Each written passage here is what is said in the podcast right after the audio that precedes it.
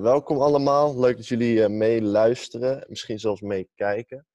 Um, ik ben vandaag uh, met Patrick Wessels van uh, Wessels Teksten, ofwel de consumentenpsycholoog, ofwel de SEO-tekstschrijver.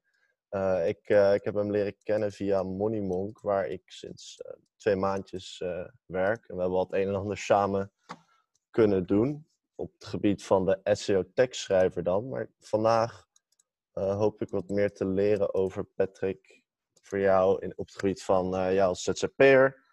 Mm uh, hoe je ZZP'er bent geworden. hoe dat nu in, in deze tijd misschien iets anders werkt. vooral het feit dat wij nu dus dit via Zoom moeten doen, is al een teken ja. dat het allemaal iets anders loopt. ik ben benieuwd naar um, ja, uh, je hebt een boek geschreven. Uh, naast echt oneindig veel blogs. Ik heb gezien dat je, uh, je bent op, ja, van NRC Handelsblad tot aan De Ondernemer, tot aan RTL Z, noem het maar op. Ik heb je overal langs zien komen. En mm-hmm. ook op tv, bij RTL Nieuws, Kassa, Jeugdjournaal, Radio 538, zelfs bij FunX. Uh, dat had ik, uh, die, die zag ik er echt uitschieten. Zo van, uh, dat is even wat meer um, op het jong, jongere doelgroep, denk ik. Zo. Ja, zeker. Ja, klopt. En laten we bij het begin beginnen. Um, je bent al tien jaar lang ZZP'er, meer dan tien jaar lang. Ja, ja klopt inderdaad. Ja. ja. Hoe, um, ja, dat begon direct na je studie dat je je master afronde in Leiden. Klopt dat? Ja, zelfs eerder nog. Uh, eigenlijk begon het al tijdens mijn uh, bachelorstudie. Uh, normaal gesproken zou je natuurlijk als student een soort bijbaan kunnen gaan zoeken in de horeca of zo. Nu even wat lastiger, maar toen was dat heel, heel gebruikelijk. ja. maar niet echt iets voor mij. En, en vakken vullen of iets dergelijks, dat ligt me ook helemaal niet. En krantjes bezorgen en alles wat daarbij komt kijken, dat, dat denk ik ook niet van. Dat lijkt me leuk om te doen. Um, dus wat dat betreft was ik eigenlijk nooit van plan om zelfstandig te worden. Alleen in die tijd groeide dat zo, omdat ik het idee had dat ik best wel leuk teksten kon schrijven en uh, daar bedrijven mee kon helpen. En toen ben ik simpelweg bedrijven gaan aanschrijven. Uh, ofwel, ik zie foutjes op de website staan, zal ik dat voor je oplossen? Uh, of ik denk dat het misschien beter kan. Eh, ik heb een alternatief gemaakt, is dat wat? Nou ja, dat werkte helaas niet overigens. Oh. Want, daarvan geven bedrijven meteen aan, we hebben daar iemand voor. Of waar bemoei je je mee? En iets nettere Ja, ja. Uh, dus dat ging niet, maar ik merkte wel dat als ik het kon omdraaien, als ik gewoon aan ging geven wat ik dan zou kunnen doen, dat er andere bedrijven waren die misschien wel zouden zeggen, hé, hey, daar heb ik interesse in. En zo is eigenlijk een soort bijbaan ontstaan dat ik, nou ja, voor een x aantal uur per week teksten kon schrijven en met, met, websites of met name brochures bezig was. En op die manier kon bijverdienen, zodat ik als student gewoon door kon blijven gaan. Dus als student al tijdens je bachelor al? Dus, um... Ja, ja, ja, klopt inderdaad. Weet je nog... Ben ik gelukkig nog relatief jong, dat ik al tien jaar bezig ben, dat, uh, dat geeft me Ja, ja dan... weet, je nog wie, uh, weet je nog wie je eerste klant was? Je eerste betalende klant? Um, nee.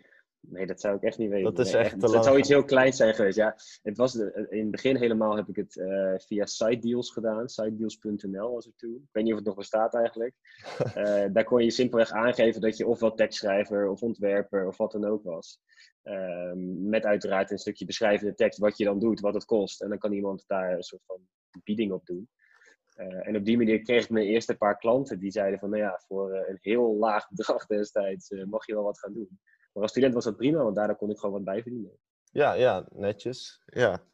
Um, dus je hebt dan verder, heb je ook eigenlijk nooit voor, zeg maar, uh, als werknemer uh, gewerkt, zeg maar? Of... Nee, ja, ik heb wat vakantiewerk gedaan. Dan, dan uh, gaat het echt over toen ik 14, 15 was. Ja, ja, ja. toen op mijn 18e heb ik twee dagen voor een baas gewerkt. en toen werd ik op staande voet ontslagen. Oh. en sindsdien heb ik het nooit meer gedaan, nee, nee. Was dat omdat jij het zo verschrikkelijk vond dat je maar zorgde dat je ontslagen werd? Of? Nee, dat niet. Maar tenminste, ja, misschien onbewust wel. Maar ik zat bij, uh, bij het bedrijf, dan moest je uh, van printers, moet je dan bedrijven bellen waar zo'n printer staat om te vragen wat de soort van meterstand is. Uh, nou ja, je kunt je misschien voorstellen, niet het meest uh, creatieve, leuke werk. Dus na twee dagen eigenlijk had ik zoiets, dit schiet niet op. Ik wil wel wat muziek hebben erbij. Dan kan ik in ieder geval nog een beetje een soort van vol blijven houden hier. dus ik ben naar de, naar de ja, soort van vestigingsmanager daar gelopen en aangegeven, ik wil graag muziek aanzetten. Is dat een probleem? Dat eh, bleek een heel groot probleem te zijn, want dat kon absoluut niet. En toen had ik het goede idee, en zei ik, nou ja, dan, dan is het snel opgelost. Dan doe ik gewoon oortjes in en dan ga ik luisteren. Dat, uh, dat komt wel goed. Nou, en toen werd hij boos en zei hij dat ik te brutaal was en uh, dat we op die manier niet verder zouden gaan. En toen werd ik met een schreeuwende stem op staande voet ontslagen. Jeetje, oké.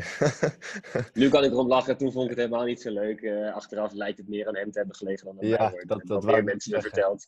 Ja. Maar uh, het was mijn laatste ervaring voor een, uh, in loondienst dan, hè, voor een baas. Ja, ja, een beetje precies. dubbel natuurlijk. Tuurlijk, uiteindelijk. Eh, werk je voor opdrachtgevers en is iedereen in die zin een soort van baas. Uh, dus het is niet zo dat je daar niet meer mee te maken hebt. je hebt te maken met dezelfde deadlines, met dezelfde trajecten, met dezelfde samenwerking. En dat is er allemaal nog steeds. alleen niet meer in vaste dienst bij één partij. Cool. Ja, dus um, je, op een gegeven moment kreeg je de titel SEO-tekstschrijver. Ja. ja. Hoe, uh, hoe is dat uh, tot stand gekomen? Want ik, ik, ja, dat is een soort van uh, personal branding play geweest? Of, hoe kwam ja, het? een beetje wel. Ik, ik merkte heel erg dat um, als tekstschrijver kun je natuurlijk allerlei kanten op. Je kunt zorgen dat je heel goed wordt in storytelling. Je kunt zorgen dat je heel goed wordt in zakelijke teksten. Nou ja, wat dan ook. en ik merkte al heel snel dat er best wel veel vraag was naar teksten waarmee je de website beter vindbaar kunt maken.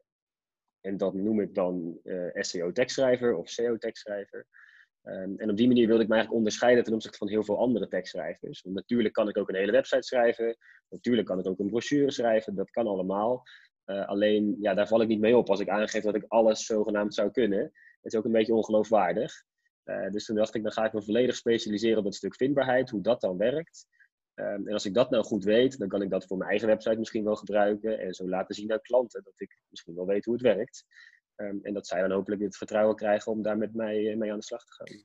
Ja, ja, dat is wel leuk natuurlijk. Want inderdaad, als je opzoekt eh, SEO-tekstschrijver, dan kom je bij jou terecht. Dat is... Ja, dat is wel de bedoeling, ja. Inderdaad. ja, dat vind ik wel een sterk staaltje marketing. Of, uh, ja.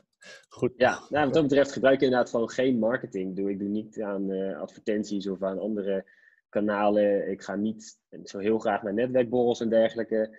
Uh, maar op het moment dat je dan mij zoekt, dan moet ik in ieder geval wel ergens vindbaar zijn. En laten we dan in ieder geval zeggen in de top drie. Uh, dat geldt voor die termen en voor een paar meer termen die daarmee te maken hebben. Ehm, en als dat maar lukt, dan is dat eigenlijk de beste reclame, denk ik. En dan kun je in ieder geval aangeven, als jij dat ook wil, nou ja, ik kan laten zien dat ik het kan. Uh, dus dan gaan we daar weer uh, mee aan de slag. Ja, ja. En uh, je hebt ook de, de, de website van hey, als consumentenpsycholoog. Want dat ja. sluit natuurlijk perfect aan bij, bij, bij je achtergrondstudies. Ja, ehm, ja klopt. Dat, ja, hoe, hoe, hoe, hoe heb je die twee afgescheiden van elkaar? Zeg maar, hoe zit dat?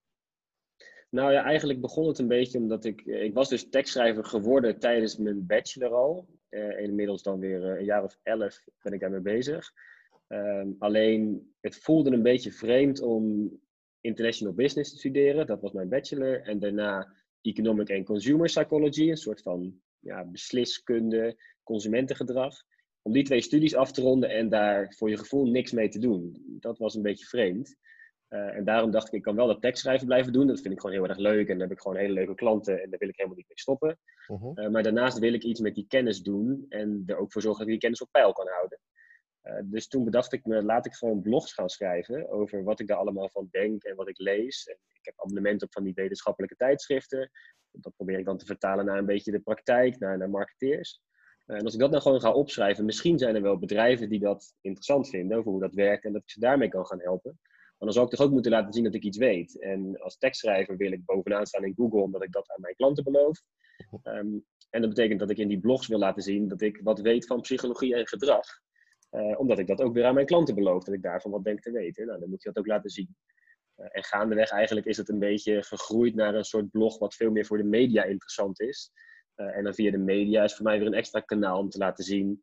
Nou ja, hij staat in de krant, dan zal hij wel weten hoe het zit. Of dat nou zo is, dat wil ik dan even in het midden laten. Maar dat is in ieder geval de uitstraling die ik daarmee graag uh, wil creëren.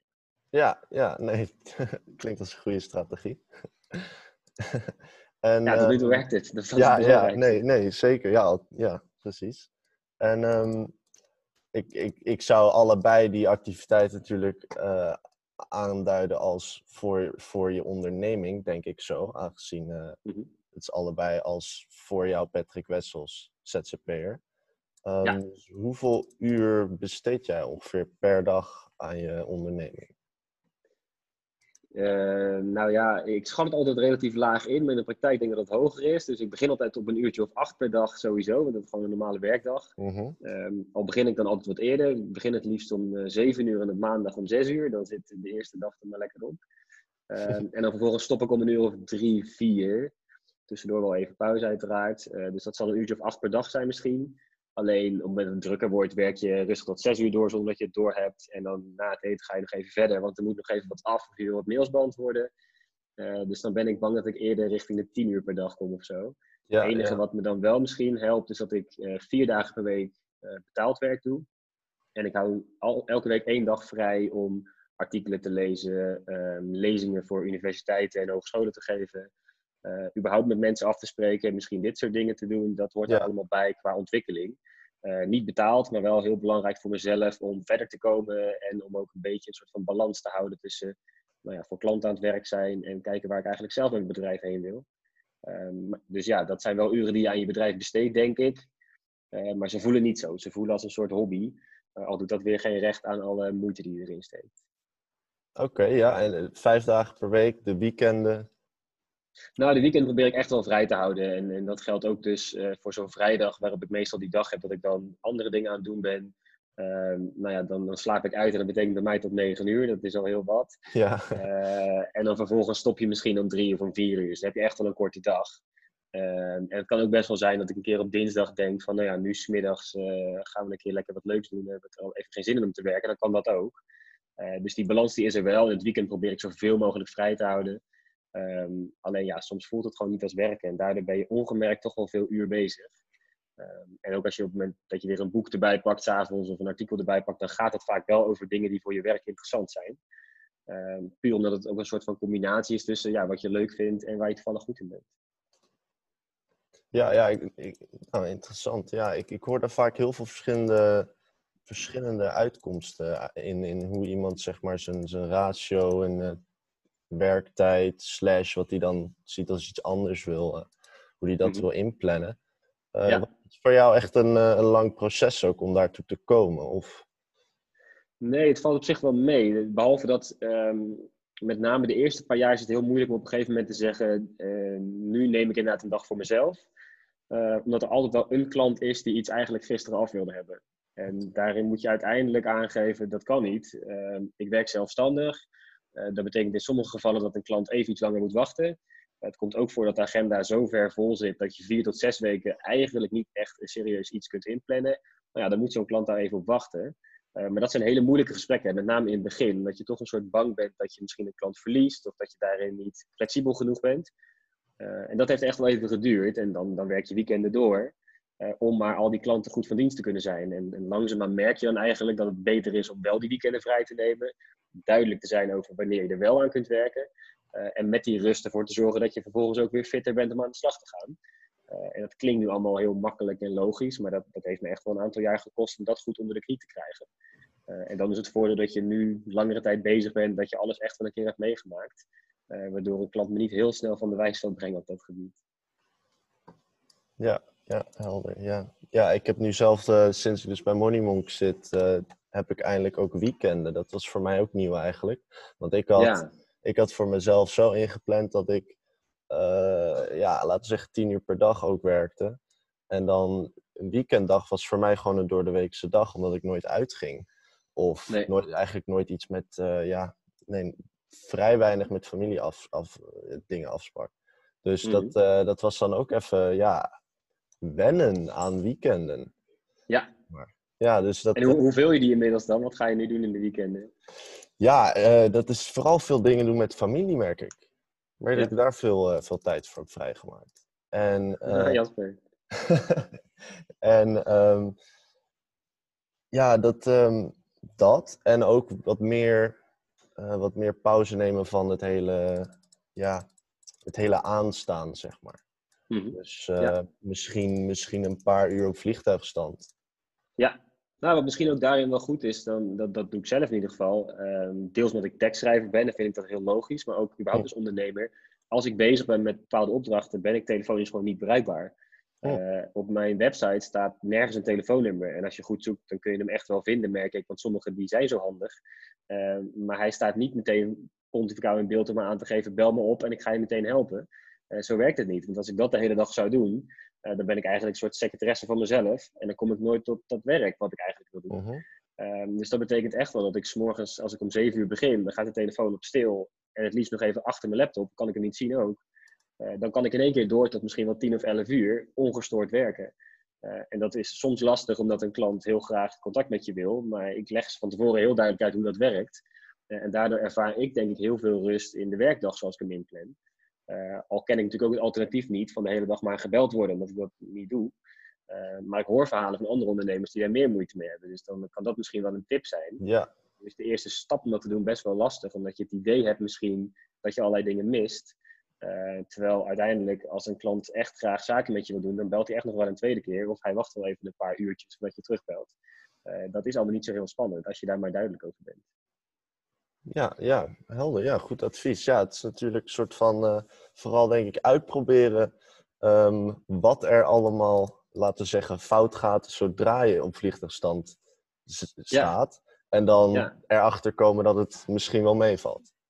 Ja, ik denk het wel. Ik merk dat zelf in ieder geval heel sterk. Dat uh, zelfs nog als ik uh, mailtjes binnenkrijg van, van nieuwe aanvragen bijvoorbeeld.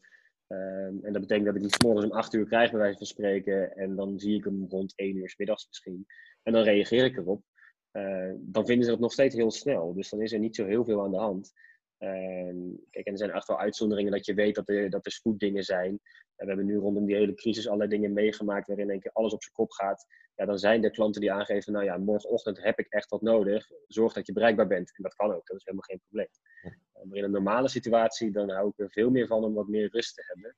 Uh, en niet uh, de hele tijd maar de telefoon op te nemen of al mijn mail binnen te zien stromen. Omdat ik daar gewoon veel te veel energie aan kwijt zou zijn. Ja, ja, ik weet ook dat je daar heel, inderdaad, daar was je ook heel erg helder in toen ik dat, uh, ik dacht dat is wel handig om te vragen, aangezien wij toen wel vrij snel bij, bij Money Monk dat ik, dat ik niet was aangesteld. Zo van, nou, dan gaan wij het een en ander samen, aan, samen aan werken en daarvoor ook communiceren. En bij mij is dan vaak al gauw de vraag van ja, hoe, hoe kunnen we dat beste doen? Uh, mm-hmm. Want ik werk graag met Slack of met WhatsApp of met e-mail ja. of met uh, bellen. Het kan allemaal in principe. Dus toen, toen legde ik dat bij jou voor en jij zei inderdaad heel duidelijk van ja, het makkelijkst voor mij te bereiken is eigenlijk gewoon e-mail. Ja, ja klopt. Die check ik wat dat betreft het vaakst inderdaad. Uh, en dan WhatsApp gaat ook nog wel, maar dat probeer ik wel een beetje gescheiden te houden, omdat je daarin gewoon veel variatie in klanten hebt. De een die gebruikt hem inderdaad zakelijk en die stuurt alleen een WhatsApp als het echt nodig is. Uh, en de volgende heeft blijkbaar het idee dat we dan ineens de beste vrienden zijn en elkaar de hele dag appjes kunnen sturen. Ja. Um, ja, daar moet je gewoon voorzichtig mee zijn, anders dan kost dat een hoop tijd. Ja, ja snap ik. Ja, nou ja, um, wat ik me überhaupt wel afvraag natuurlijk, is um, uh, hoe jij ben, bij Moneymonk bent gekomen. Zeg maar, uh, ja. klant en als dienstleverancier natuurlijk. Ja, nou ja, als, ik, ik zit even te twijfelen wat nou eerst was, maar ik denk eerst um, dat Moneymonk mij heeft gevonden. En dat ik daarna klant ben geworden eigenlijk. Al weet ik dat niet 100% zeker. Het zit in ieder geval in dezelfde tijd. Um, en dan heb ik eigenlijk de hoop dat natuurlijk Moneymonk mij gevonden heeft via Google als zijn SEO-tekstschrijver. Uh, waar ik ook een klein beetje van uitga eigenlijk. Want ik kan me niet herinneren dat er een andere link was. Dus ik denk dat het op die manier is gegaan. Uh, en ik weet wel dat ik. Uh, ik ga normaal gesproken niet naar alle klanten toe. Uh, ik probeer wel altijd even te bellen natuurlijk, om even elkaar wat beter te leren kennen. Eh, maar het is niet automatisch dat ik daarna naartoe ga om, om persoonlijk kennis te maken en het bedrijf te zien of zo. Ehm, maar bij Moneymonk was dat wel zo, dat ik daar wel vrij snel geweest ben. Ehm, en op een of andere manier klikte dat heel goed met Jasper op dat moment. ik vond het wat, wat jullie aan het doen zijn en, en hoe Moneymonk groeit. Um, en hij vond het volgens mij wel fijn hoe ik de dingen benaderde en de teksten maakte, denk ik. Um, uiteraard is dat iets om uiteindelijk aan hem te vragen of dat echt zo is. Um, maar op die manier is het eigenlijk van begin af aan steeds een beetje groter gegroeid. In het begin schreef ik wel eens wat en maakte een plannetje en was het wat kleinschaliger en langzaam wordt dat meer. maar volgens mij ging het om het idee van vindbaarheid helemaal in het begin. En hoe, hoe lang geleden is dat al? Ja, in ieder geval jaren. Dus het zal zomaar eens drie jaar geleden kunnen zijn, denk ik. ik. ik. wil eigenlijk twee zeggen, maar ik weet dat ik dit soort dingen altijd onderschat. Uh, dus het zou wel eens drie jaar geleden kunnen zijn. Misschien zelfs wel iets meer. Uh, ik zou het in de administratie terug kunnen zoeken natuurlijk. Hoe lang ik al die dingen in Moneymoke heb staan. Omdat ik het daarvoor netjes in Excel deed. Zoals uh, misschien wat meer ZZP'ers. en toen eindelijk ontdekte hoe makkelijk het is om een boekhoudprogramma te gebruiken. en niet meer in Excel te verrommelen.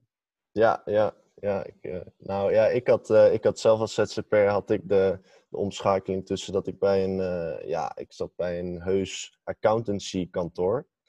En daar betaalde ik iemand uit mijn hoofd 85 euro per uur om mijn bonnetjes in te scannen. Zo. En, um, ja, en vervolgens een, een btw-aangifte kostte daarmee, laten we zeggen, 200 euro of zo. Ja, uh, en dan ja. kreeg ik 20 euro aan BTW terug. Dus, ja, dat schiet niet op. Dat is geen goede investering, weet je dan. en um, op een dag uh, liep ik met mijn vader uh, door Utrecht, hadden we een drankje gedaan en had ik zitten klagen over mijn laatste, ja, mijn laatste factuur van de boekhouder, zeg maar. Van Mhm. ja, er moet een betere manier zijn of zo. En. Nou ja, het is bijna niet te geloven, maar eh, we liepen toen pratend langs de Vaartse Rijn, bij, eh, Mhm. waar vroeger kantoor Moneymonk zat. Ja. En ik zag eh, gigantische stickers op ramen van een kantoorpand. Met eh, een soort van, ja, een, een heel serieus kijkende monnik.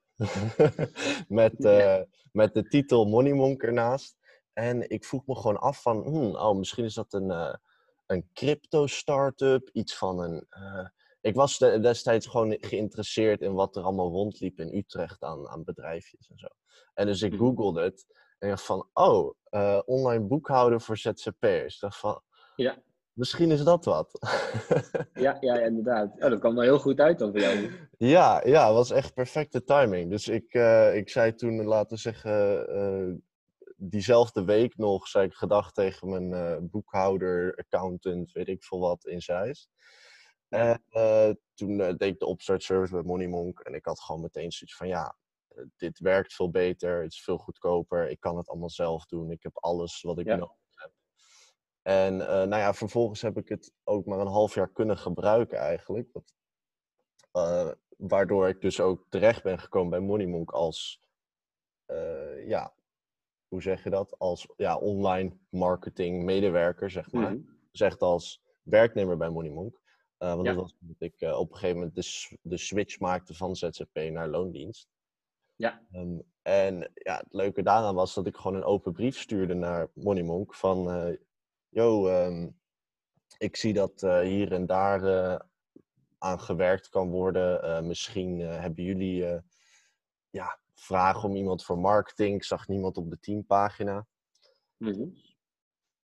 Eh, die mail werd gestuurd en een, een maand later of zo eh, kreeg ik bericht van Jasper. En eh, aan de hand van dat bericht gingen we, hebben we afgesproken op kantoor ook, inderdaad, eh, heel snel al, eh, dat je op kantoor bij Moneymonk terechtkomt. En eh, binnen een Ja. dag was ik aangenomen. Dus eh, Ja, zo, zo snel kan het gaan. Ja, ja, precies. En goed dat hij daar gewoon wel dan positief op reageert ook. Omdat dat jij aangeeft van, nou ja, ik zie eigenlijk dat er niet echt eh, wat lijkt te gebeuren op dat gebied. Kan ik niet eens komen praten. En dat zo iemand dan ook meteen aangeeft, nou ja, kom in ieder geval maar praten. Eh, dat is wel een, eh, een hele fijne benadering, denk ik. En zo ervaar ik ook zelf het samenwerken uiteraard. Maar dat maakt het denk ik wel bijzonder. Dat is niet bij elk bedrijf zo. Nee, nee, zoals je zei, dat is natuurlijk vaak wordt dat juist. ja, dan wordt daar heel, hoe noem je dat? Ja, verdedigend of zo over gedaan. Zo Ja. van ja, eh, eh, wat weet jij er nou van? Of eh, we hebben daar onze redenen voor. Of Ja, ja, ja precies. Terwijl zo'n open blik juist veel meer kan opleveren. Ja, nou ja, dat was, het was dus ook wel grappig dat het qua timing, zei Jasper ook, dat hij destijds, dat hij, hij heeft dus echt een maand lang erover na zitten denken van ja, Mhm. interne overleg zo van, goh, eh, misschien eh, moeten ze daar echt iets mee gaan doen. Ja, ja, en ja. ja. vervolgens dus eh, binnen een dag was dat zo, zo gelukt. En Ja, nou ja, daarvoor deed ik dus gewoon marketing heel breed. En nou ja, sindsdien ben ik hier ook de, degene die daarvoor is aangesteld om het een en ander in marketing te doen. Eigenlijk het aanspreekpunt daarvoor. Ehm, en het leuke van, vind ik altijd, als mensen vragen van ja, hoe ben je in godsnaam bij marketing terechtgekomen? Is um, dat ik kan vertellen dat het eigenlijk altijd al in me zat, in zekere zin. Dus ik krijg mhm. vaak van mijn vader bijvoorbeeld te horen dat ik toen ik uh, als, als schoffie van, nou we zeggen acht jaar, zeven jaar, wat zal het zijn, dat ik op Koninginnedag uh, mijn, dat ik boeken en kledingstukken, et cetera, van, van dan vrienden en vriendinnen van mijn ouders had meegekregen gratis om maar te verkopen voor een zakcentje. En dan mhm. stond ik op Koninginnedag en dan had ik mijn kleed, mijn, mijn, mijn, ja, mijn goederen, mijn waren, had ik helemaal zo uitgedekt dat, dat er een bepaalde, ja, bijna een soort van uh, eh, UI in zat. Zo van, uh, wat valt erop, uh, wat okay. et cetera. En dat ik dan ook heel erg, ja, heel erg gelikt was in onderhandelen. Eigenlijk mhm. bijna, dat, um, bijna dat ik te ver ging of zo. Want dan, dan kwam het zo dat ik met, zat te onderhandelen met ouders van, van jochies van acht of zo. Maar dan zat ik met zijn vader te onderhandelen over 2 euro of 1,50 euro of zo, weet je wel? Ja, ja, ja. ja, um, nou ja, ja dan vraag, vraag ik me af, waar, waar zouden jouw ouders naar wijzen? Als, als ze werd gevraagd van, ja, waarom had je kunnen afleiden dat, uh, dat mhm. Patrick bijvoorbeeld wat, wat duidelijker dan misschien consumentenpsycholoog zou worden? Ja, nou, ik weet wel wat ze dan denk ik zeggen. Dat is namelijk aan niks. Het, het, het, is echt, voor mij is het een enorme verrassing. En ik denk voor mijn ouders misschien nog wel meer. En voor mijn hele omgeving. Want het feit dat, uh, stel dat we dan teruggaan naar de middelbare school of zo, dat heb ik dan de duidelijkste herinneringen aan. Nou ja, dat ik dan iets met psychologie zou gaan doen, die kans die, die, die was eigenlijk negatief, denk ik. Dat was niet, niet voor te stellen. Uh, maar dat komt deels omdat iets als psychologie, dat, uh, dat heeft een iets andere associatie dan wat ik precies doe. Ik denk heel snel aan een klinisch psycholoog. Nou, dat past totaal niet bij mij. Ik, ik, moet daar wat dat betreft heel weinig van weten. Um, en wat dat betreft is het niet iets wat altijd al in me zat of zo. Alleen gaandeweg merk je dat je, uh, dat je meer wil weten over gedrag, over dat, je, dat je dat leuk vindt. Um, en ik, ik, merkte dat marketing, uh, dat was namelijk mijn basis waar ik voor koos. En dat hadden mensen misschien wel van me verwacht. Ik was altijd wel bezig met verkopen. Uh, en dan misschien, om dan in de anekdotes te gaan zitten, op de middelbare school was het zo dat ik meestal mijn huiswerk als eerste afhad. Want ik deed dat netjes. Ik vond het ook allemaal niet zo gek moeilijk. Uh, en dan waren er anderen die natuurlijk een stuk luier aangelegd waren. Die dachten, nou dat is mooi, Patrick die heeft huiswerk af. Dan ga ik dat eens even over zitten schrijven. En dat mocht wel, alleen hadden wij een kantine waar je allerlei lekkers kon kopen. En dan was het prima.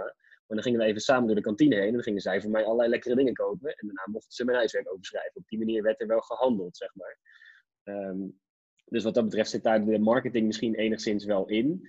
Um, maar gaandeweg ontdekte ik dat die marketing echt maar één kant was voor mij. Dat, dat, dat je een bepaald product hebt en daarvan kun je als fabrikant zeggen: het is geweldig, je moet dit kopen. Even heel traditioneel marketing dan. Uh, terwijl ik dacht, maar waarom wil die andere dat dan kopen? Dat is eigenlijk veel interessanter. Als je dat weet, uh, dan kun je als verkoper weer veel slimmere technieken gebruiken. Mhm. En zo eigenlijk is dat opgeschoven van meer willen weten over marketing naar volgens mij te maken met psychologie en gedrag. Uh, en daar een master in gaan doen en, en, een hele andere kant op schuiven dan ik eigenlijk van plan was. En datzelfde geldt eigenlijk een beetje voor het tekstschrijfgedeelte, omdat ik heb geen journalistiek gestudeerd, ik heb geen communicatie gestudeerd, ik heb niks gestudeerd wat daarmee te maken heeft. Alleen, het was wel zo dat op de middelbare school, uh, in, de, in de les Nederlands, wist op een gegeven moment niemand het antwoord op een vraag. En dat dan de meester altijd riep, nou ja, Patrick, geef jij dan het antwoord in ieder geval even, dan weten we het met z'n allen. Want vaak wist ik het wel. En op een of andere manier heb ik een soort aanleg voor taal blijkbaar. Dus dat, ligt me heel goed. Um, en zo ook weer dat niemand misschien verwacht dat ik tekstschrijver zou worden. Uh, alleen je ontdekt iets wat je goed kan, wat je leuk vindt, waarin dat stuk overtuigen natuurlijk ook zit en dat gedrag in zit. Um, en waar mensen geld voor over hebben. Ik bedoel, uiteindelijk is het ook wel belangrijk als zelfstandig dat je wat aan kunt verdienen. Uh, en al die dingen, dat, dat, ja, dat rolt een beetje op een goede plek of zo. En, en om nou even nog weer helemaal compleet te maken zelfs, ik wilde nooit zelfstandiger worden. ZZP'er was een soort scheldwoord. Dat wilde ik helemaal niet. Uh, ik wilde gewoon voor een grote organisatie gaan werken. Uh, tenminste, dat dacht ik heel lang. Met name in mijn bachelorstudie dacht ik dat. Daarom ging ik international business studeren. Dan word je opgeleid voor hoger management. Uh, vervolgens ging ik een master doen. Dat ging al iets meer richting concreter gedrag en veel minder in die hoge bedrijfssferen. en toen kon ik stage lopen bij Heineken. Daar was ik uitgenodigd voor een gesprek, goed gesprek gehad. En daarvan zei Heineken, even lang verhaal kort, zei, wij willen je wel hebben, kom maar naar ons toe. En toen zei ik, nou, ik wil er in ieder geval nog heel even over nadenken. En toen heeft de brandmanager van destijds, die heeft nog weer zijn leidinggevende erbij gehaald. En die hebben samen nog een keer mij opgebeld en aangegeven, nou, je hoeft alleen nog maar ja te zeggen en dan ben je van harte welkom, we willen je graag hebben. En toen heb ik gezegd, nee, dat doe ik niet, want ik ga zelfstandig aan de gang. Eh, ik heb een aantal leuke klanten al en ik kan daar ook een stage gaan lopen. Ik ga niet meer voor dat grote bedrijf, ik ga het zelf doen. En, en dat zijn allemaal soort van keuzes geweest, ja, die brengen je naar waar je nu dan toevallig bent maar zijn misschien best wel atypisch geweest voor wat mensen van mij verwacht hadden. Uh, dus ik denk niet dat heel veel mensen zullen zeggen: uh, Oh ja, want ik ken hem nog van toen hij vijf was. En toen dacht ik al, nou, die wordt later consumentenpsycholoog of zelfstandig tekstschrijver. Ik denk niet dat je iemand gaat vinden die dat uh, zou zeggen. Ja, grappig, ja. En ehm, nou ja, in principe, je, jij, jij communiceert, je zegt zelf hè, van je Nederlands was toen de tijd al erg goed dat viel op. Mhm. Ehm, je hebt natuurlijk heel veel oefening gehad in het schrijven. Uh, dus daar, daar word je natuurlijk gaandeweg een soort van expert in, zou je ja, makkelijk kunnen zeggen. Um, en um, dan vraag ik me wel af, dat is misschien een interessante vraag voor jou ook, of je daar ooit over nadenkt. Maar uh, welk social of welk medium überhaupt heb je nog het meeste moeite mee om jouw bericht te doen, zeg maar, om in te communiceren? Mm uh, met alle social media, want dat lukt me helemaal niet zo geweldig. Uh, op LinkedIn gaat het redelijk, denk ik. Dat ligt me wel omdat het zakelijk genoeg is en ik heb best wel snel een soort zakelijke stijl. Het wordt wel minder, maar van nature uit heb ik die. Uh, en het moeilijkste is dan, wat mij betreft, Instagram, omdat ik dingen als Snapchat en zo helemaal niet probeer. Mm als ik dat zou proberen, of TikTok of zo, dat zou nog veel moeilijker zijn. Ehm, ik doe niks met YouTube bijvoorbeeld, met video en dergelijke. Ik, ik vind het prima om zoals nu met jou een videogesprek te hebben. Dat is helemaal geen probleem. Uh, als er een cameraploeg is die zegt we willen je filmen, vind ik dat ook prima. Uh, maar zelf mijn telefoon omhoog houden of een andere camera en, en gaan vloggen bijvoorbeeld, dat staat heel ver bij mij vandaan op dit moment. Uh, dus dat zal ik niet zo snel doen. en ik vind het ook heel moeilijk om dat interessant te maken en leuk te maken. En dat geldt ook voor geschreven berichten via een kanaal als bijvoorbeeld Instagram. Eh, met een foto daarbij, daar ben ik niet heel goed in op een of andere manier. Uh, ik vind het ook niet zo leuk en, en daarom steek je daar misschien ook minder tijd in. Terwijl op LinkedIn kun je het vaak nog iets wat zakelijker houden en wat informerender. Uh, ja, dan lukt het me wel. Maar ook daar is het niet zo dat ik nou onwijs veel interactie heb met allerlei volgers en dat soort dingen. Dat is gewoon niet mijn sterke kant. Dat hele social gebeuren niet. Uh, geef mij maar een stuk tekst waarin ik in één of twee jaar vier mag uitleggen hoe iets werkt. Ik denk dat ik daar een stuk sterker in ben dan wanneer ik mensen met een titel moet overtuigen. Uh, ander voorbeeld misschien, ik schrijf columns voor, voor onder andere RTLZ. Praktisch elke column die ik maak, denk ik na over een leuke titel uiteraard, maar praktisch elke column krijgt een andere kop. Omdat daar mensen zitten die kunnen die koppen geweldig maken. Uh, en die denken waarschijnlijk iedere keer als ik wat inlever, daar heb je hem weer met zijn leuke titeltje die hij heeft bedacht. Uh, en die gaat meteen van tafel en dan komt er wat nieuws. Wat eigenlijk altijd beter is. Dus ik ben heel blij dat ze dat doen. Maar het geeft me aan dat het gewoon niet mijn sterke kant is. Ja, ja. merk je dat dat ook, um, dat het ook terug te zien is in de manier waarop jij zelf content consumeert, zeg maar? Ehm, ja, dat weet ik eigenlijk niet zo goed. Dat, vind ik lastig, omdat ik ook niet echt een alternatief heb natuurlijk om te zien hoe het ook zou kunnen. Uh, dus ja, geen idee eigenlijk. Zou zit, bijvoorbeeld, zit je zelf op Instagram? Ja, ik zit er wel op en ik kijk er wel eens naar en ik volg daar wel wat mensen, niet zo gek veel ook. Uh, en, en, ik snap het medium ook niet genoeg, denk ik, of zo. Omdat, ik weet ook niet zo goed hoe ik daar dan de kanalen zou moeten vinden om interessante mensen te volgen.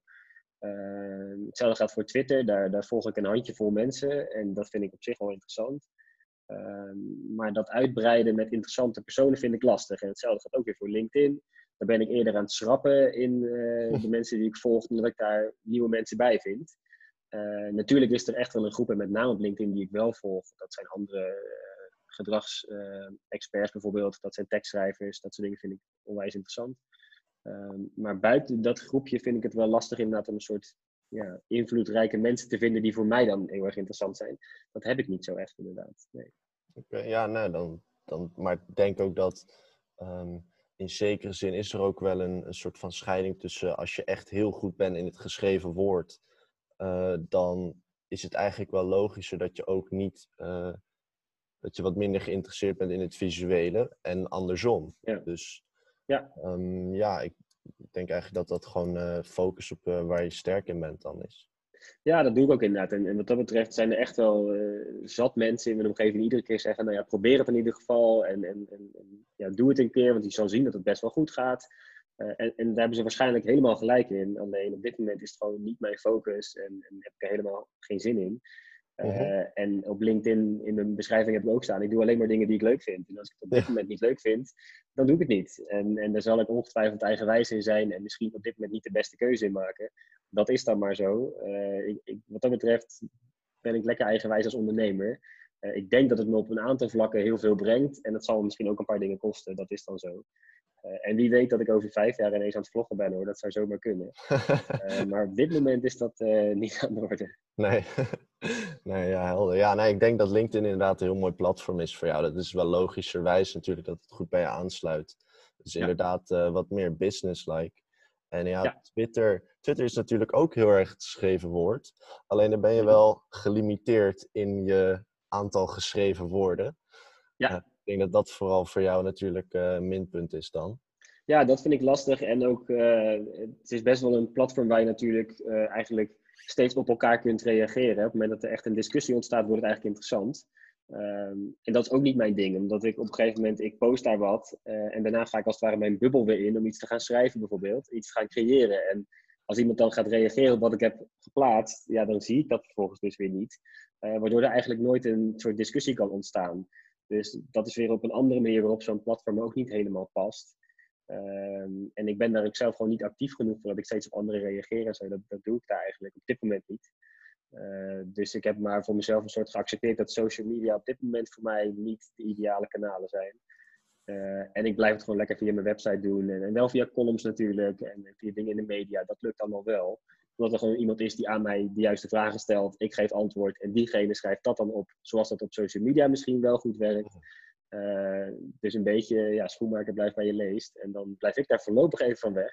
Ja. Eh, maar wie weet, ik, ik ben wel vaker allerlei kanten opgeschoten. Ik ging ineens psychologie studeren terwijl dat niet verwacht was. Het zou zomaar kunnen dat social media in één keer mijn aandacht gaan trekken. Ja, want op, eh, op LinkedIn bijvoorbeeld zag ik, wat was het gisteren? Eh gisteren nog een leuk artikel eh, voorbij komen over M&M's. Ja, Daar had ik ook Ja, nog nooit zo bij stilgestaan. Dat vond ik ook wel interessant. Dus Ja. dan vraag ik me af, hoe, hoe kom je eigenlijk op die ideeën voor, voor waar je over gaat schrijven? Nou, eigenlijk tweeledig. Aan de ene kant, ik probeer een beetje onderscheid te maken in twee soorten artikelen. De wat Hm. psychologisch intensievere artikelen. Dus bij wijze van spreken voor collega-psychologen eh, en voor marketeers die daar echt wel flink mee bezig zijn. eh, die online conversieoptimalisatie doen bijvoorbeeld. Eh, daarvoor gebruik ik de wetenschappelijke tijdschriften. Daar heb je een abonnement op en die komen elke drie maanden. En dan nou ja, per editie staan er een artikel of acht of tien in bijvoorbeeld. Echt wetenschappelijke onderzoeken, ja, waarin je dus verschillende experimenten hebt, die daarmee natuurlijk een bepaalde vraag proberen te beantwoorden. Dus dat geeft dan een soort van input vanuit de theorie, die ik dan probeer te koppelen aan de praktijk. Eh, dus als er dan wat gezegd wordt over kleuren van producten, dan zou het zomaar kunnen dat ik dat koppel aan de M&M's die bepaalde kleuren hebben, om maar. Ehm, dat is de ene kant. En de andere kant is eigenlijk het lezen van boeken en het bijhouden van de actualiteit. Omdat ik eh, de krant open zou slaan of digitaal de krant lees, eh, dan krijg ik daar allerlei ideeën bij over bepaalde dingen eh, die, die ook een effect hebben op gedrag. Op het moment dat we nu bijvoorbeeld overal lezen dat die 5G-masten in de fik worden gestoken, Ja, eh, dan is dat gewoon een, een vervelend stuk sociaal bewijs. Eh, dat, dat lijkt er namelijk op die manier op, via een beschikbaarheidsheuristiek, dat het heel veel gebeurt en dat heel veel mensen dat doen. Terwijl dat is maar een heel select groepje natuurlijk. Eh, en daar zou je dan een artikel over kunnen maken, over waarom het beter is om daar ook niet op deze manier aandacht aan te, aan te schenken. Ehm, en zo heb ik ook vanuit boeken die ik lees, dat ik dan denk van, ja, dit is een interessant boek over, ehm, nou ja, over dan, ik heb bijvoorbeeld het laatste boek gelezen, De meeste mensen deugen. Er zit al heel veel psychologie in. Eh, maar zelfs dan nog bij onderwerpen die dan niet per se psychologisch worden benaderd, denk ik weer, hé, hey, maar daar zit ook psychologie in. Eh, volgens mij kan ik daar een leuk artikel van maken. En op die manier probeer ik dat te, te relateren aan dingen die ik lees, dingen die ik zie, dingen die gebeuren. Eh, en dan een heel klein beetje soms met in mijn achterhoofd hoe de media dat interessant zouden kunnen vinden. Eh, ik weet inmiddels wel een beetje wat journalisten zo aan me, vragen. Dus als ik daar artikelen voor maak, dan zorg ik ervoor dat ze me nog wat vaker vinden. En dat ik wel wat vaker in de media daar dingen over mag zeggen. en, ehm, ja, ja. En ehm, dus uh, stel nou dat je zelf, uh, want het, wat ook veel in de media is gekomen nu natuurlijk, was het het hamsteren. En ja. Uh, ja, daar heb ik je ook veel over zien schrijven en horen vertellen. En um, dan ben ik wel benieuwd. Um, wat is dan ongeveer de ratio voor jouzelf? Is als jij uh, aan het winkelen bent. Wat is dan ongeveer de ratio die in, in de tijd die je besteedt aan het winkelen zelf? En mm. het analyseren van je eigen winkelgedrag? Uh, nou, het analyseren is altijd achteraf. En tijdens het winkelen heb ik daar geen last van. Dus okay. tijdens het winkelen ben ik namelijk net zo vatbaar als iedereen. Ja. Uh, en, en dat hamsteren was uiteraard iets, dat, dat is natuurlijk uh, onnodig, belachelijk en nou ja, een voorbeeld van hoe we irrationeel zijn. Ehm, ik heb natuurlijk hard gelachen om mensen die wc-papier gingen inslaan en die allerlei andere producten kochten, pasta, eieren, wat dan ook. Waarvan je denkt, heb je dat nou echt deze week nodig of ben je gewoon ontzettend veel aan het inkopen? Daar heb ik van alles over geschreven en gezegd. Uh, vervolgens gebeurde het dat uh, ik hou op zijn tijd van een coronabiertje. Het is jammer van de naam, maar ik vind het gewoon lekker. Um, toen las ik het bericht dat de fabriek in Mexico zou gaan sluiten. Vanwege uiteraard uh, alle problemen op dit moment. En ik dacht, oeh, dat is gevaarlijk. Want straks is het coronabier op. En dat zou toch heel jammer zijn. Dus heb ik netjes twee keer zes flesjes gehaald in de supermarkt. En eigenlijk ben ik aan het hamsteren gegaan. Uh, die drink ik namelijk niet op een dag op. Uh, zelfs niet als ik uh, in de maaltijden met vrienden ben. dus wat dat betreft ja, is niks menselijks mij vreemd, zou ik maar zeggen. En gebeurt het zelf ook. En dan achteraf weet ik uiteraard, ja, dit is onzin geweest, dit was niet nodig. en dan kan ik het wel een soort van voor mezelf verklaren hoe dat dan komt en zo. Maar het is niet zo dat je daarmee dus immuun bent geworden voor al die menselijke gedragstrekken die we laten zien. Nou, dat vind ik nog wel het mooiste voorbeeld van hamsteren dat ik tot nu toe heb gehoord. Het coronabier. ja, ja, ja. En, het voelde zelfs een beetje een soort van lullig toen ik door die supermarkt heen liep met die dingen. Dat ik dacht, oeh, dit is wel oh, ja. dat ik dit nu aan het kopen ben natuurlijk. Uh, maar toch gedacht van, ja, het wordt heel erg lekker weer. Uh, en als ik af en toe smiddags toch zo'n biertje open wil trekken. En als er dan toch een keer iemand op bezoek komt binnen de beperkingen die er zijn. Uh, dan vind ik het toch wel een goed idee dat ze maar in huis zijn. Uh, dus ja, toch in de val getrapt. Uh, dan maar met een coronabiertje. Ja, ja, ja. ja ja, ik heb... wel op, maar ja, dat is dan maar zo. Oh. ja, ja, ja. dat is een andere zorg. ja, precies. Ik heb wel zo'n zo'n vermoeden trouwens dat um, als, het, als, als, als er weer evenementen en zo zouden mogen. Ik heb geen idee wanneer het weer zou zijn. Het zou over, uh, in mijn hoofd zou het over een, een jaar, over twee jaar, weet ik veel. Ik kijk, ja. er niet, ik kijk er niet zo naar. Maar zodra dat weer naar boven komt, dan lijkt het me toch erg voor de hand liggend dat er een soort van coronabier overdosis zal ontstaan of zo. Dat iedereen het juist gaat drinken. Dat denk ja, ik, ik kan me dat voorstellen. Het kan denk ik twee kanten op. Dat zou kunnen inderdaad, dat iedereen denkt van nou, hè, het mag weer. Uh, en er is het gevaar dat er een, een groep opstaat die dat niet gepast vindt en die dat lastig vindt. En dan is het even afhankelijk van hoeveel mensen uit onze persoonlijke omgeving tegenkomen die ofwel ernstig ziek zijn geworden, uh, ofwel zijn overleden. En als dat er maar te veel worden, dan wordt het op een gegeven moment ongepast om natuurlijk zo'n product te gebruiken op het moment dat je heel blij bent. Uh, en ik hoop maar dat dat niet gaat gebeuren. En ik denk ook dat dat niet gaat gebeuren. Uh, met name omdat we zien dat het allemaal afvlakt en, en, minder zou worden. Maar als er een soort van tweede golf komt, of het wordt inderdaad wel veel erger, het komt dichterbij, uh, dan ben ik er nog bang voor dat dat zou kunnen gebeuren. aan de andere kant dus heeft volgens mij was het RTL al helemaal in het begin een keer mij gevraagd van, nou ja, is het nou zo dat het woord corona straks niet meer mag en heeft dat merk daar last van? Nee, dat denk ik totaal niet.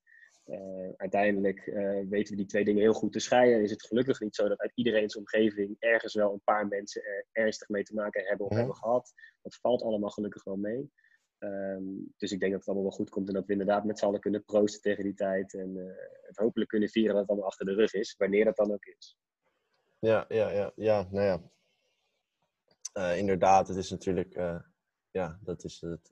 Zo, zo had ik er dan weer niet over nagedacht. Dat is natuurlijk jouw invalshoek. Ja, interessant. Ja. Ja, ja um, tijdens, tijdens, nou ja, als we dan toch over corona hebben. Um, als, als ZZP'er heb je natuurlijk dat je uh, in zekere zin erg afhankelijk bent van ja, van hoeveel, hoe het gaat met jouw klanten, in zekere zin. Mhm. Ja. Ehm, en vooral in ja, crisistijden. En dan nu was het natuurlijk uh, nog eigenlijk veel erger dan een financiële crisis, omdat heel veel bedrijven gewoon van 100 niet naar 50 of naar 30 procent van hun omzet gingen, maar gewoon flat out zero. En um, nou ja, dan, uh, dan vraag ik me sowieso af, heeft het jou erg geraakt? De... Nee, het, valt wel mee. Natuurlijk merk je het wel. Uh, en ik moet zeggen, er is uh, een paar weken terug, dus dan hebben we het over zo'n beetje begin april, toen was eigenlijk uh, de grootste dip dat er echt een aantal klanten zei: uh, Nou ja, wij stoppen überhaupt met alle tekst op dit moment. Uh, of het project staat stil of het project gaat helemaal niet door.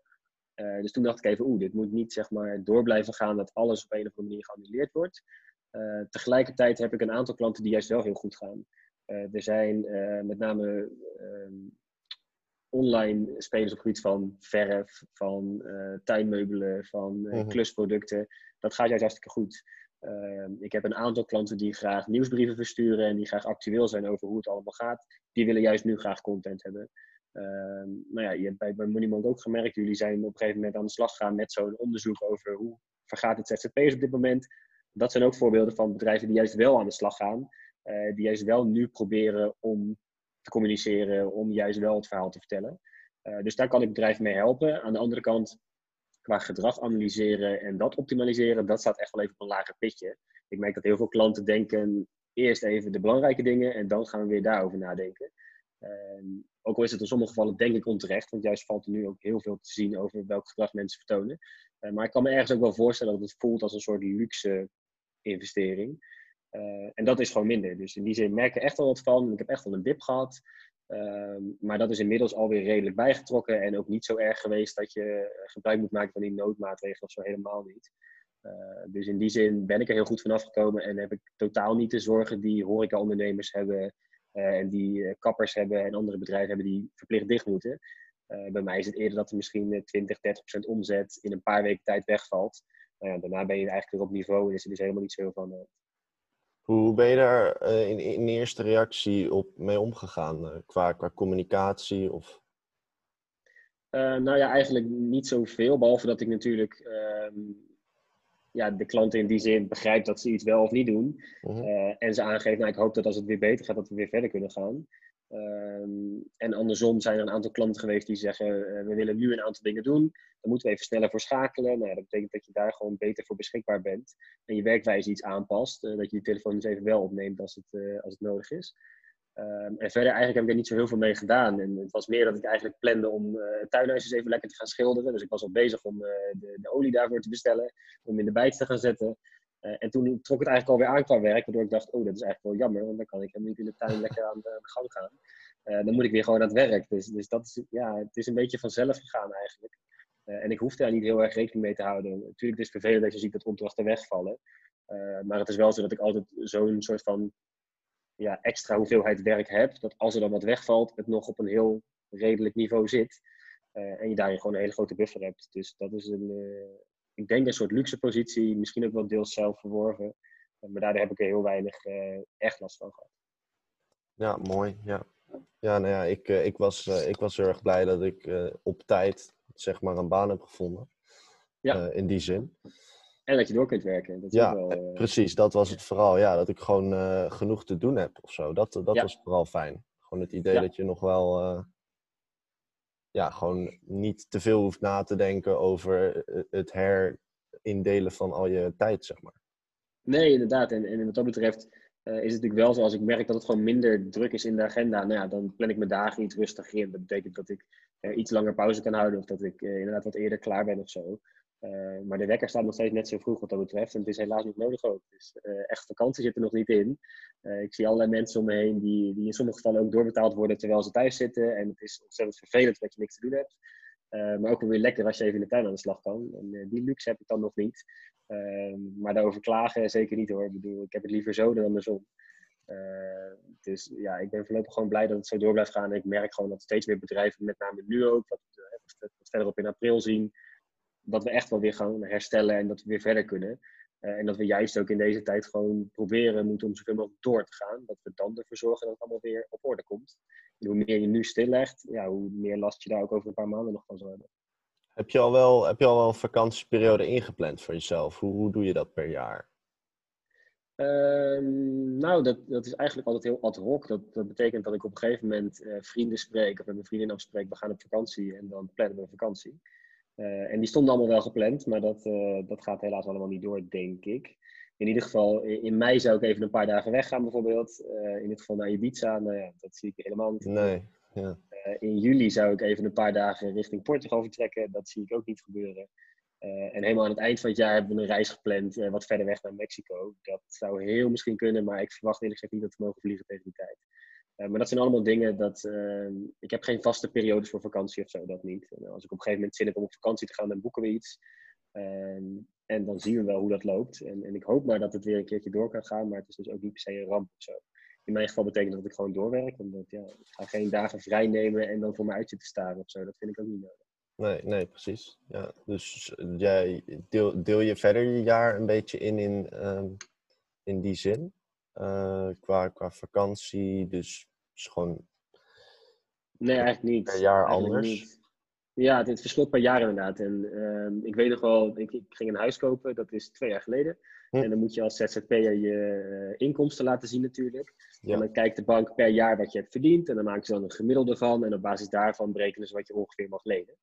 Uh, en een van de vragen was toen ook van, nou ja, van de drie jaar die je inlevert, zie ik dat het in het tweede jaar toch wel ietsje minder was dan in de andere twee jaar.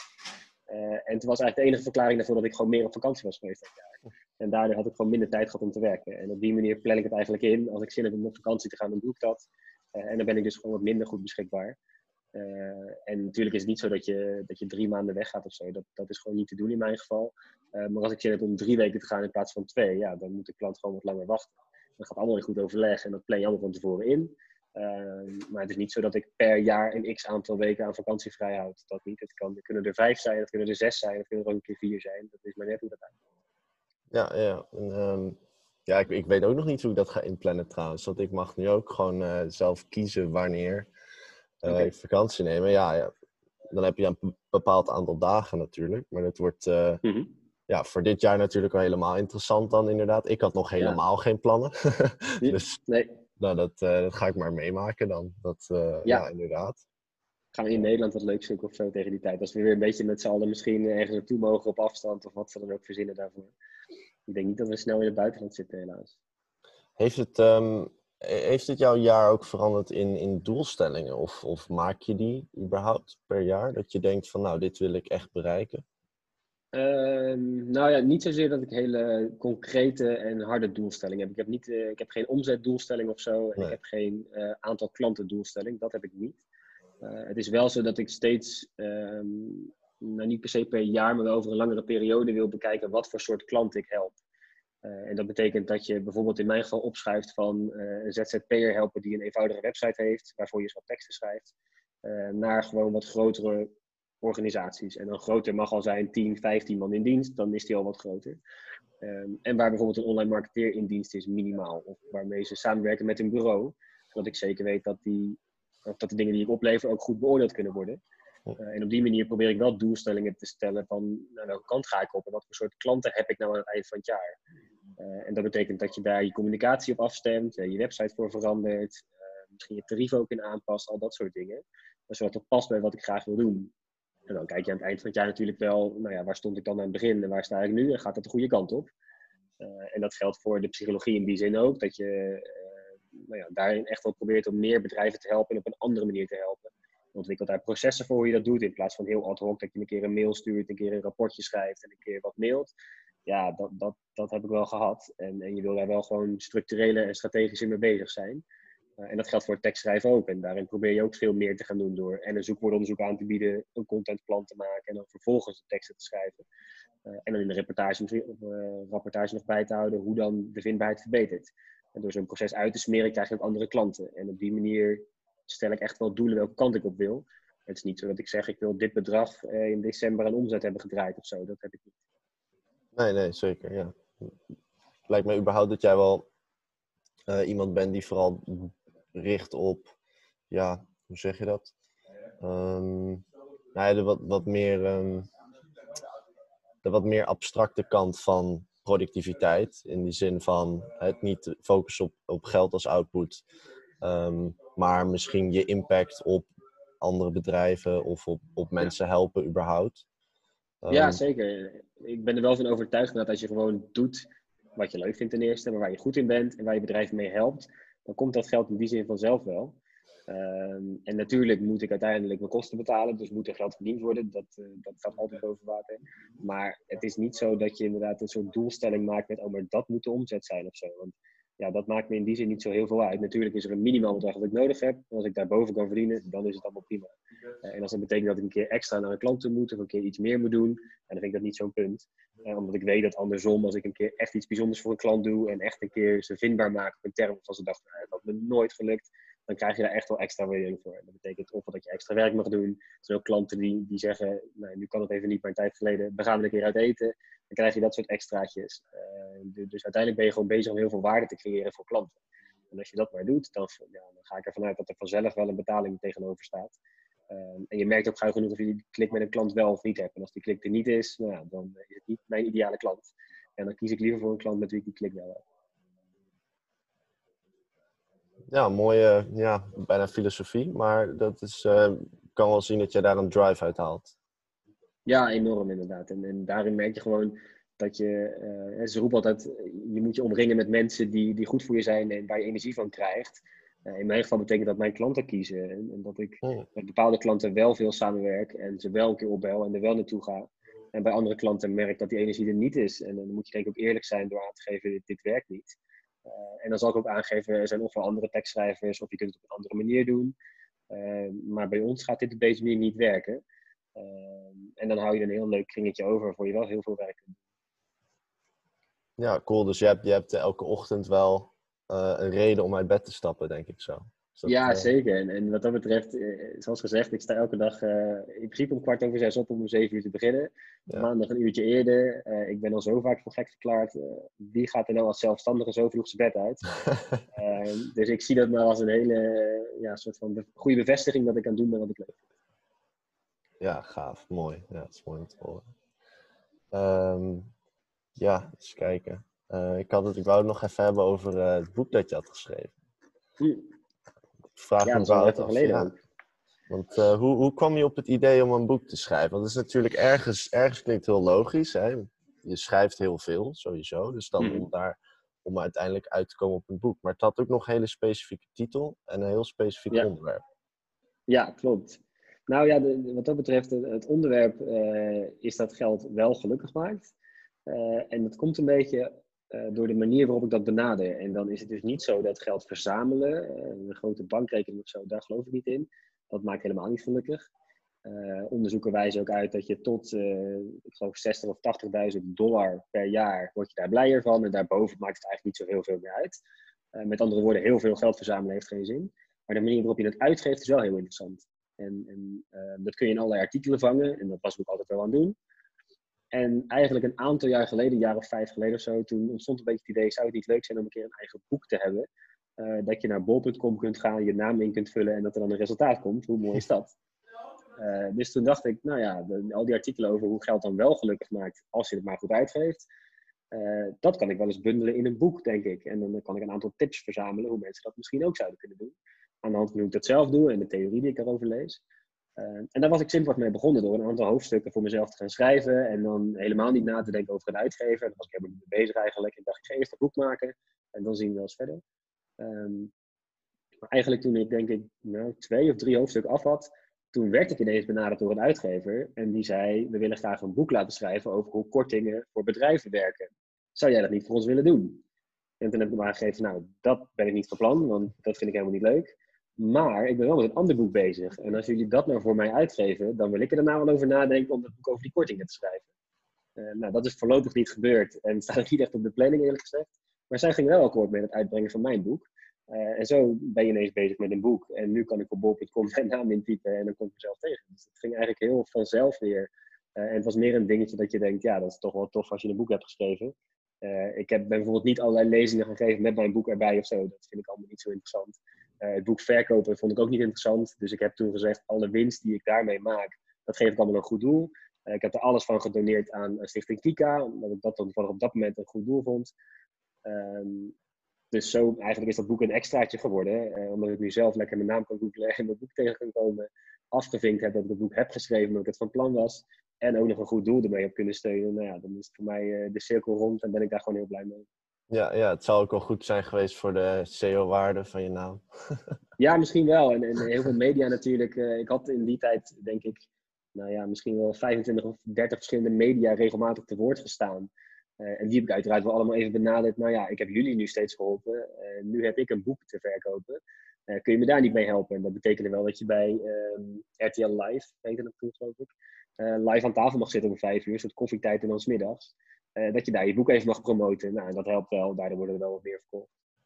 Ja, ja, cool. En um, heb je nog um, doelen om, uh, nou heb je nog ideeën over het schrijven van een volgend boek? Of misschien doel je nog op een, een tv-show waar je graag bij wil zijn een keer? Of... Nou, ik riep altijd heel hard dat ik bij De Wereld Draait Door wilde zitten. Dat is helaas niet gelukt natuurlijk.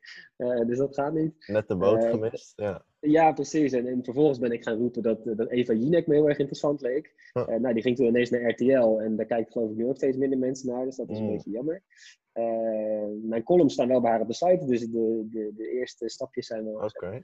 Uh, maar, maar zoiets lijkt me dan wel leuk. Maar dat is meer uh, eigenlijk voor, ja, voor dezelfde reden waarom ik dat boek schreef, dat je dan kan zeggen, daar heb ik maar gezeten. Ja. Het is niet zo dat het me helpt in mijn werk in die zin dat ik daar dan heel veel lange termijn voldoening uithaal. Uh, uiteindelijk is het de bedoeling om, om ja, binnen psychologie en tekstschrijven een soort online met name autoriteit te zijn. Dat als, als er na wordt gedacht over we moeten iets doen met vindbaarheid en met tekst, oh, dan moeten we Patrick bellen. En we moeten iets doen met psychologie. Dat betekent dat we willen weten hoe gedragen klanten zich in de winkel en hoe kan dat beter, of hoe kunnen we ons online aanbod beter presenteren. Dat er dan aan mij gedacht wordt. Uh, dat is uiteindelijk het hogere doel. En, en ja, een van de middelen daarvoor is die media bijvoorbeeld gebruiken. Uh, maar het is niet zo dat ik nu eigenlijk heel concreet bezig ben met één ding wat ik per se wil bereiken. Dat, daar ben ik nog even naar op zoek. Uh, dus misschien als het rustiger wordt qua werk straks, dat ik daar eens goed over kan nadenken. Wat zou, wat zou je grootste tip zijn voor iemand die overweegt of die nu net hmm. starter is uh, als ZZP'er? Ja, uh, nou... En daar mag je lang over nadenken, want dat is een... Uh... Ja, daarom dat is heb je een hoop om uit te kiezen. Precies, en ik zit wel te denken aan... Um, ik weet niet zeker of dat nou een tip is, uh, maar ik zat op een gegeven moment een keer bij een klant... Uh, en het was denk ik, nou was misschien drie, vier jaar bezig. En dan twijfel je toch een beetje, heb ik het nou goed gedaan? Uh, kan ik dit wel altijd vol blijven houden? Uh, en die gaf mij aan, natuurlijk kun je ook binnen een organisatie, zou je kunnen werken. alleen in jouw geval, specifiek voor mij dus, dan word je ergens in een hokje geplaatst. Van dit is ongeveer jouw werk en dit ga je ongeveer doen. en ik heb bij mezelf gemerkt dat dat voor mij niet werkt. Want ik kan nu met het tekstschrijven bezig zijn. Een aantal jaar geleden bedacht ik daarbij, ik moet ook iets met psychologie. En dan moet je dus uit dat hokje kunnen treden en iets totaal anders kunnen gaan doen. En zo zou het best kunnen zijn dat ik ook ineens bedenk om heel veel met social media te gaan doen. En bij wijze van spreken tekstschrijven helemaal te laten vallen. Dat moet kunnen. Die vrijheid moet ik ervaren. En daarom pas ik niet in loondienst en weet ik dat ik goed zit op mijn plek als ondernemer. Um, en, en dat geeft mij heel veel rust dat ik zeker weet dat ik alles kan doen wat ik zou willen. En dat ik helemaal zelf bepaal hoe of wat. dat er niemand is die meekijkt en zegt: nee, maar je had afgesproken dat je bij Eva Jinek in een talkshow wilde gaan zitten. Dus we gaan er nu alles aan doen om daar te komen. Terwijl ik misschien inmiddels al lang denk, nou ja, dat is helemaal passé, dat wil ik helemaal niet meer. Uh, ik wil hele andere dingen gaan doen. Uh, dat vind ik zelf heel erg prettig. En, en, en daar hou ik me veel meer aan vast dan wat heel veel anderen tegen mij zeggen als ondernemer. Heb je toch ook heel veel onzekerheid. Want wat nou als je straks geen werk hebt? Of wat als je minder werk krijgt? Daar ben ik helemaal niet zo mee bezig. Omdat ik gewoon leuke dingen aan het doen ben. Klanten aan het helpen ben. En, en volgens mij gaat het dan uiteindelijk allemaal goed. Ehm, en dat kan ik doen omdat ik dus die vrijheid ervaar en daar energie uit haal. En daar me aan vast probeer te houden. En, dat is dan misschien een tip aan andere ondernemers. Uh, kijk heel goed waar voor jou nou hetgene zit waar je blij van wordt. En zorg dat je je daar goed op focust. Uh, en geef niet te veel aandacht aan al die mogelijke gevaren en beren op de weg die vooral anderen zien. Uh, laat hen die problemen maar zien, dan kun jij de kans blijven zien. En dan denk ik dat als ondernemer heel goed gaat. Top, nou dan, dan sluiten we hem daarmee af. Vind ik een mooi bericht. Top, fijn te horen. Kijk. Dat was de eerste aflevering van de ZZP'er podcast. Ik heb enorm genoten van mijn gesprek met Patrick. En uh, hopelijk kunnen er veel meer uh, gasten langs zien komen in de nabije toekomst. Ik ben daarbij vooral benieuwd naar, jullie feedback. Eh, ja, wat vinden jullie van de format, de, de vragen die er gesteld werden? Ehm, hoe, kunnen we, hoe kunnen we dat verbeteren? Ja, stuur me vooral een bericht. Je kan me bereiken op uh, andreas.moneymonk.nl of ergens via de socials. Uh, je kan zelfs een ticket insturen op de Moneymonk app. Het komt allemaal bij mij aan. Alvast enorm bedankt. En as always, happy bookkeeping. En werk ze.